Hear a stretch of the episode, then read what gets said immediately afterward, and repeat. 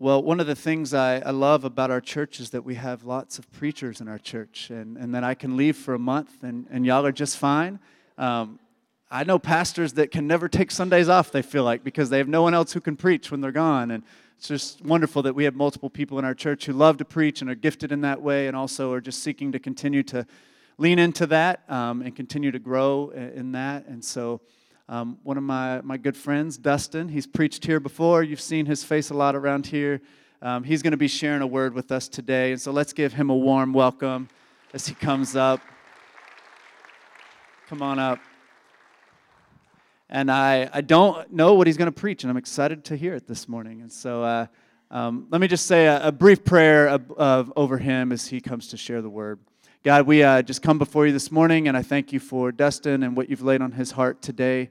I pray, Lord, that uh, what he shares with us would be um, just built uh, out of a partnership between him and you as he's wrestled with this text and wrestled with your word and, and also wrestled with this time and moment that we are in right now as, as humanity living in this world. And, and I pray, God, that, that, God, your word would shine through as he shares and that we could, it would be evident, Lord, that your Spirit is working and moving in him and in us as we come together uh, for this common purpose to grow and become more like Jesus. Uh, pray this in Jesus' name. Amen. Nice shirt, John. Looks good. We didn't plan that, I promise. It's not the first time that's happened. Uh, well, yeah, I'm really excited to share some things I've been meditating on uh, lately. You know, while John was on a much deserved sabbatical, we got to hear from Pastor Rick and then Pastor Caleb, and then Pastor Tanya, and then Pastor Christina, and now you get to hear from me. And I'm not a pastor. Uh, I'm just someone who really loves the Bible and loves the church and loves to dwell on these things. Um, my wife and I have been coming here since 2016. Um, we've got two little boys, Beckett and Wendell, who's in the nursery. Um, and so we just, we love being here. We love being a part of this community. Um, and so I'm especially excited to get to share with my church family today a little bit. Um, so we finished up our Roman series back in July um, when, as we were sort of loosely following the lectionary. And so the lectionary, since that time, has put us right back in the middle of Matthew. I don't know if folks remember at the beginning of the year, we kind of went through the, the early parts of Matthew, and so now we've sort of picked up back in the middle. We started with Jesus using parables to tell us about the kingdom of heaven and how our role in it is to love and not judge. And then we learned about the abundant blessing that Jesus offered through his disciples when he fed the 5,000. After that, we learned about trusting in Jesus when Peter walked out onto a lake toward Jesus, learning that we're invited to do the same thing even in the midst of our doubt. And then last week, we heard about a blunt exchange between Jesus and a Canaanite woman whose faith was even greater than Jesus' disciples. So, slowly but surely, Matthew is taking us through Jesus' time up north, showing us a little bit of a time, more, more about who Jesus is. And today, we're going to finish Jesus' journey heading northward in chapter 16. And that's because this passage is set in the northmost city that he and his disciples are going to visit before finally turning south and beginning their journey toward Jerusalem, the cross, and the resurrection.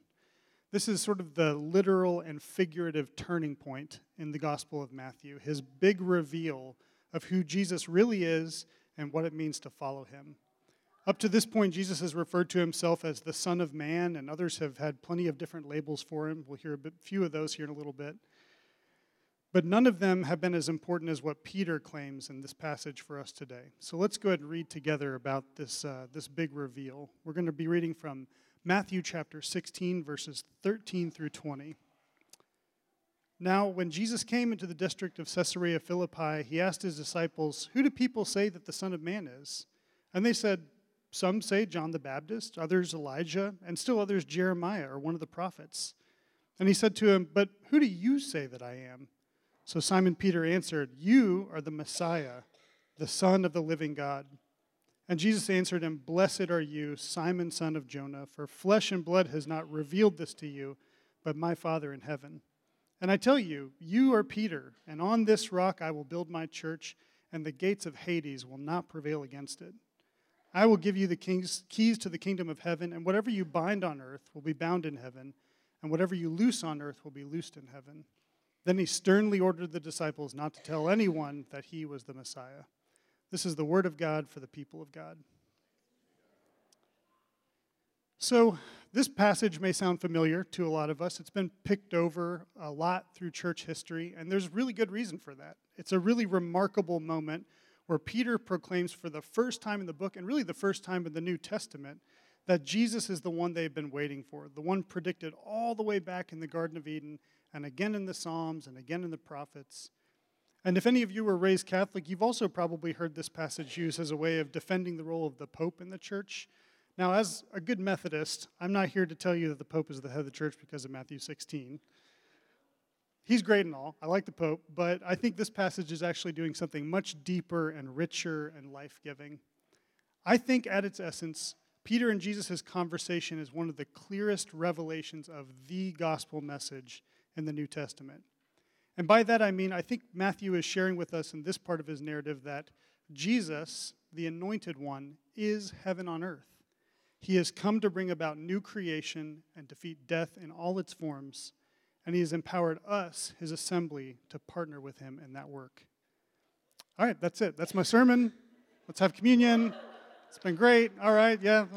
Just kidding. I'm a nerd. You all know I'm not going to stop there. There's so much to unpack here, but I really do think that that's the gospel in a nutshell. And isn't it such good news? Amen?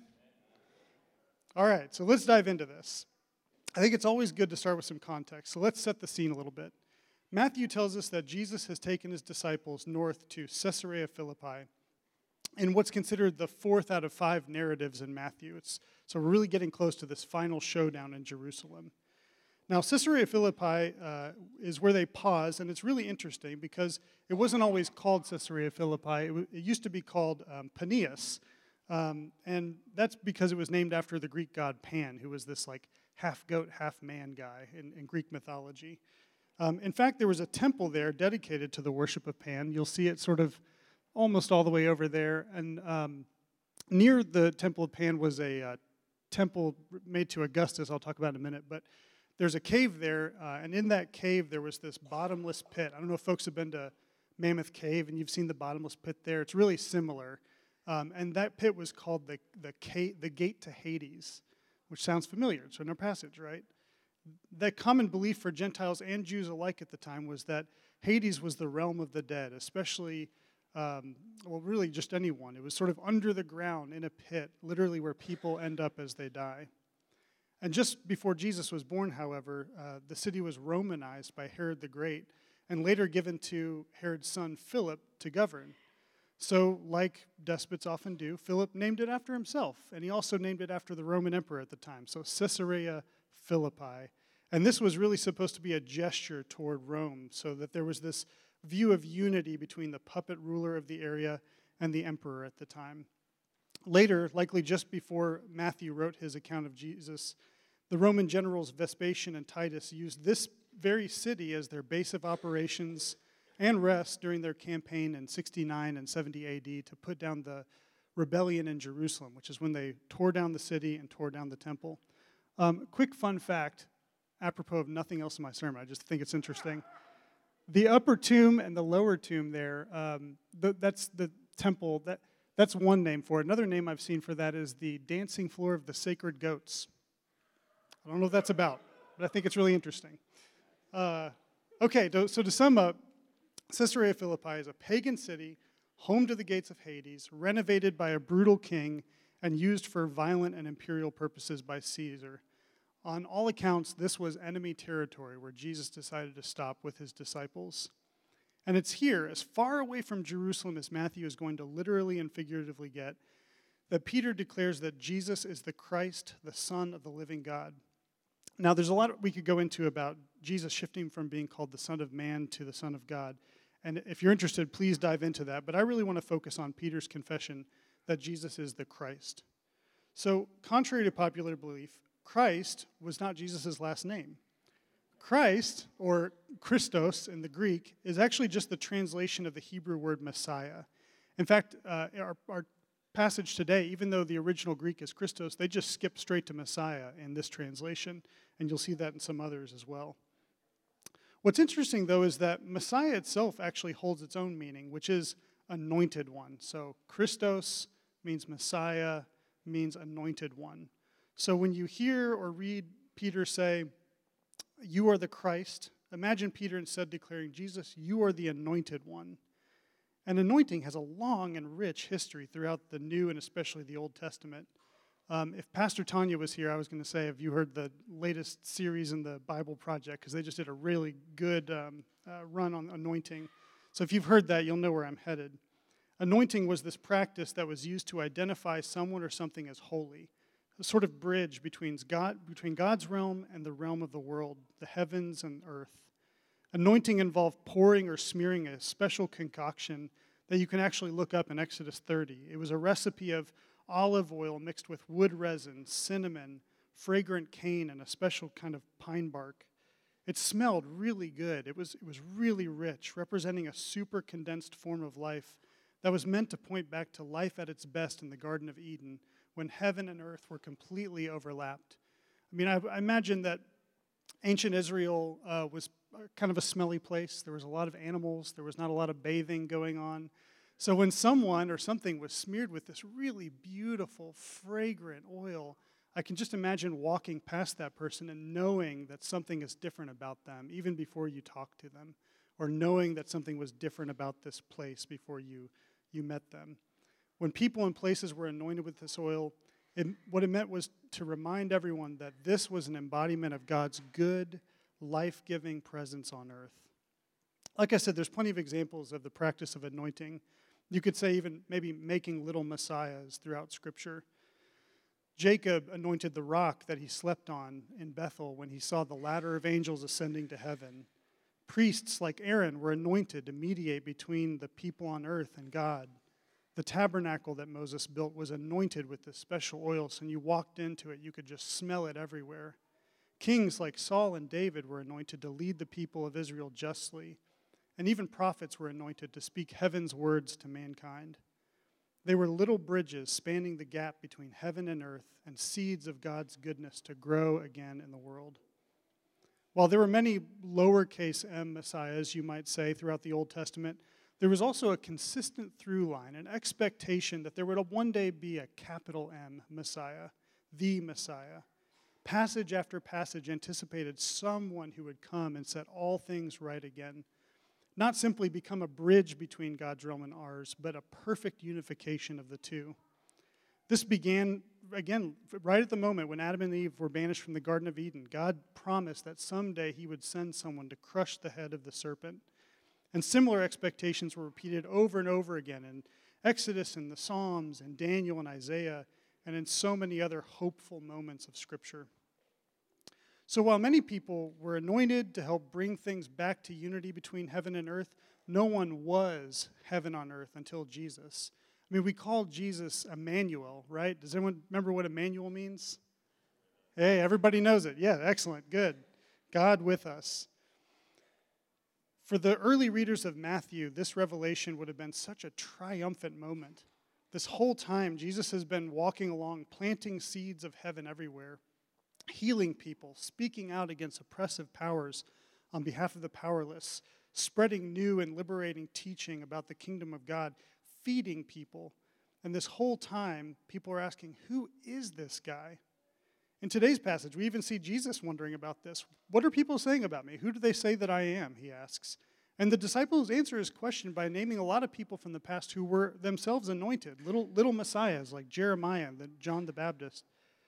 So the people were definitely onto something, but then Jesus turns the question on his closest followers But who do y'all say that I am? And this is the turning point of the whole story, the big reveal that we've been waiting 15 chapters for. Jesus, it turns out, is the anointed one, the Son of the living God. It's in this moment that all of that long history of anointing, those ideas of richness and life, Eden and heaven, would have rushed over those listening to this part of the story.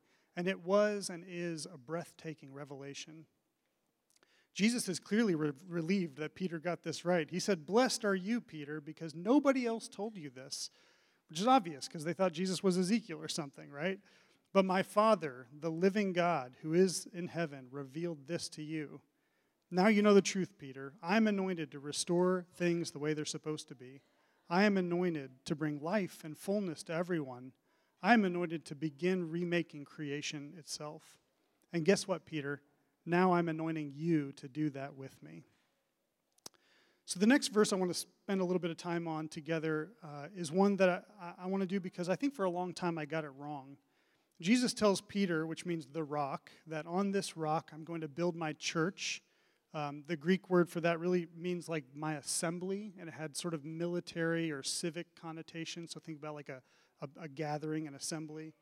And the gates of Hades will not prevail against it. Now, I don't know about you all, but when I was growing up, this passage was often described um, uh, or used to describe the dangers of the world and the devil. I often heard pastors cite the verse and, and then say something like, you know, the forces of hell are coming for you, but if you're on solid rock and if you're really careful and if you have enough faith, you might actually be able to withstand that.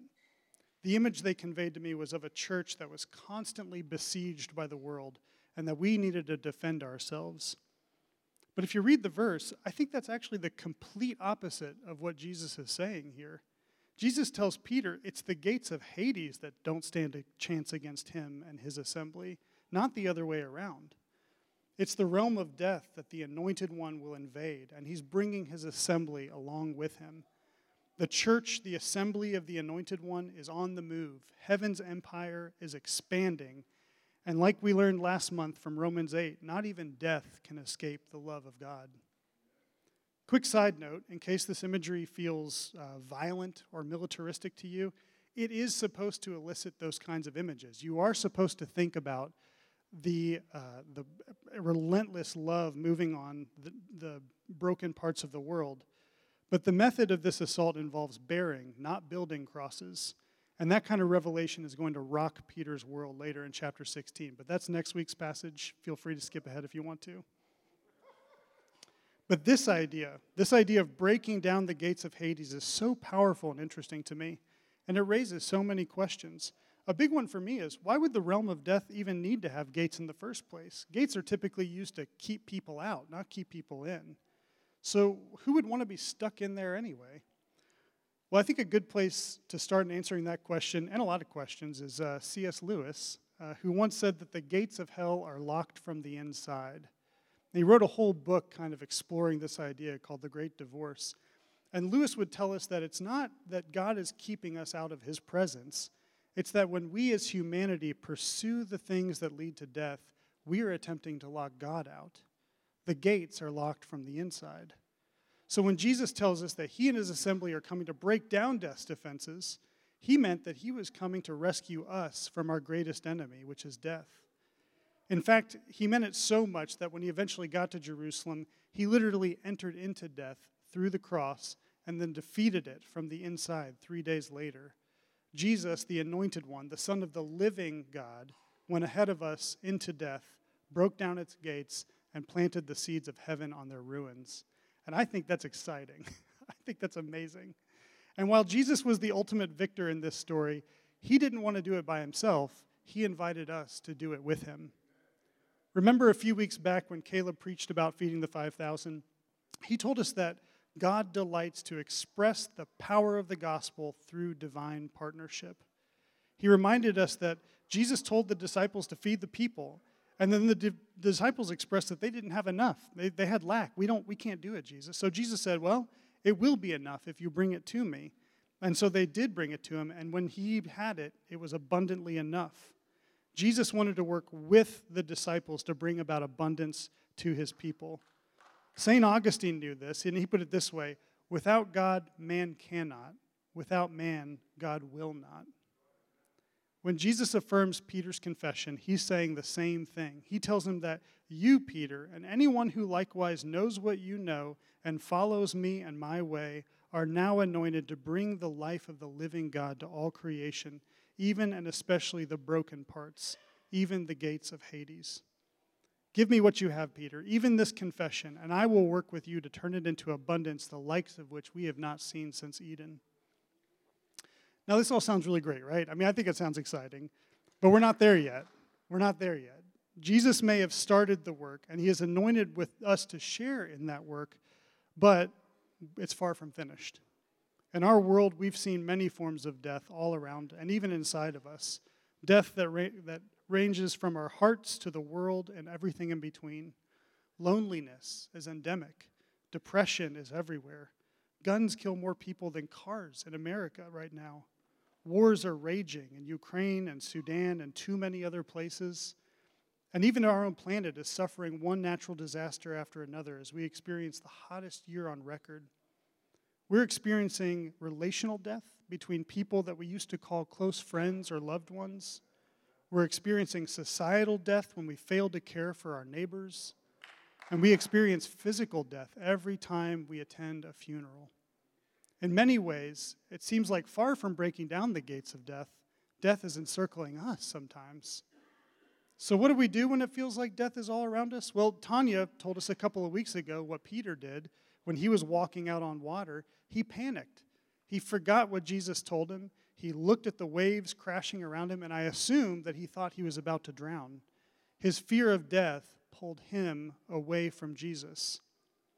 You know, there's some very old Christian traditions that point to the idea that it's death, not sin, that is humanity's greatest enemy. The Eastern Orthodox traditions, in particular, teach that it's not that we inherited the morality of Adam and Eve, it's that we, we inherited the mortality of Adam and Eve. And it's from this that we do all kinds of things to try to escape. We hoard resources to try and hold on just a little bit longer. We wall others off because we think the risk of being hurt outweighs the goodness that comes from right relationship. We seek out pleasure for ourselves, excessive pleasure, to try and distract us from facing our own mortality. In so many ways, we are slaves to the fear of death. And it's so often that our attempts to escape death lead us towards sin. In fact, we all just admitted this at the beginning of the service today, as we do every week. Just a few minutes ago, we all stood up and we confessed, Merciful God, we have not loved you with our whole hearts. We have failed to be an obedient church. And that's so true. We, we all just talked about how in our own lives, we've all caught sight of the gates of Hades. We've seen what scares us, and we've chosen to run the other way rather than faithfully live into the powerful anointing that we were promised. But do you all remember what we said at the end of our confession? We all stood up and we said, Free us for joyful obedience through Jesus Christ, the Anointed One, our Lord.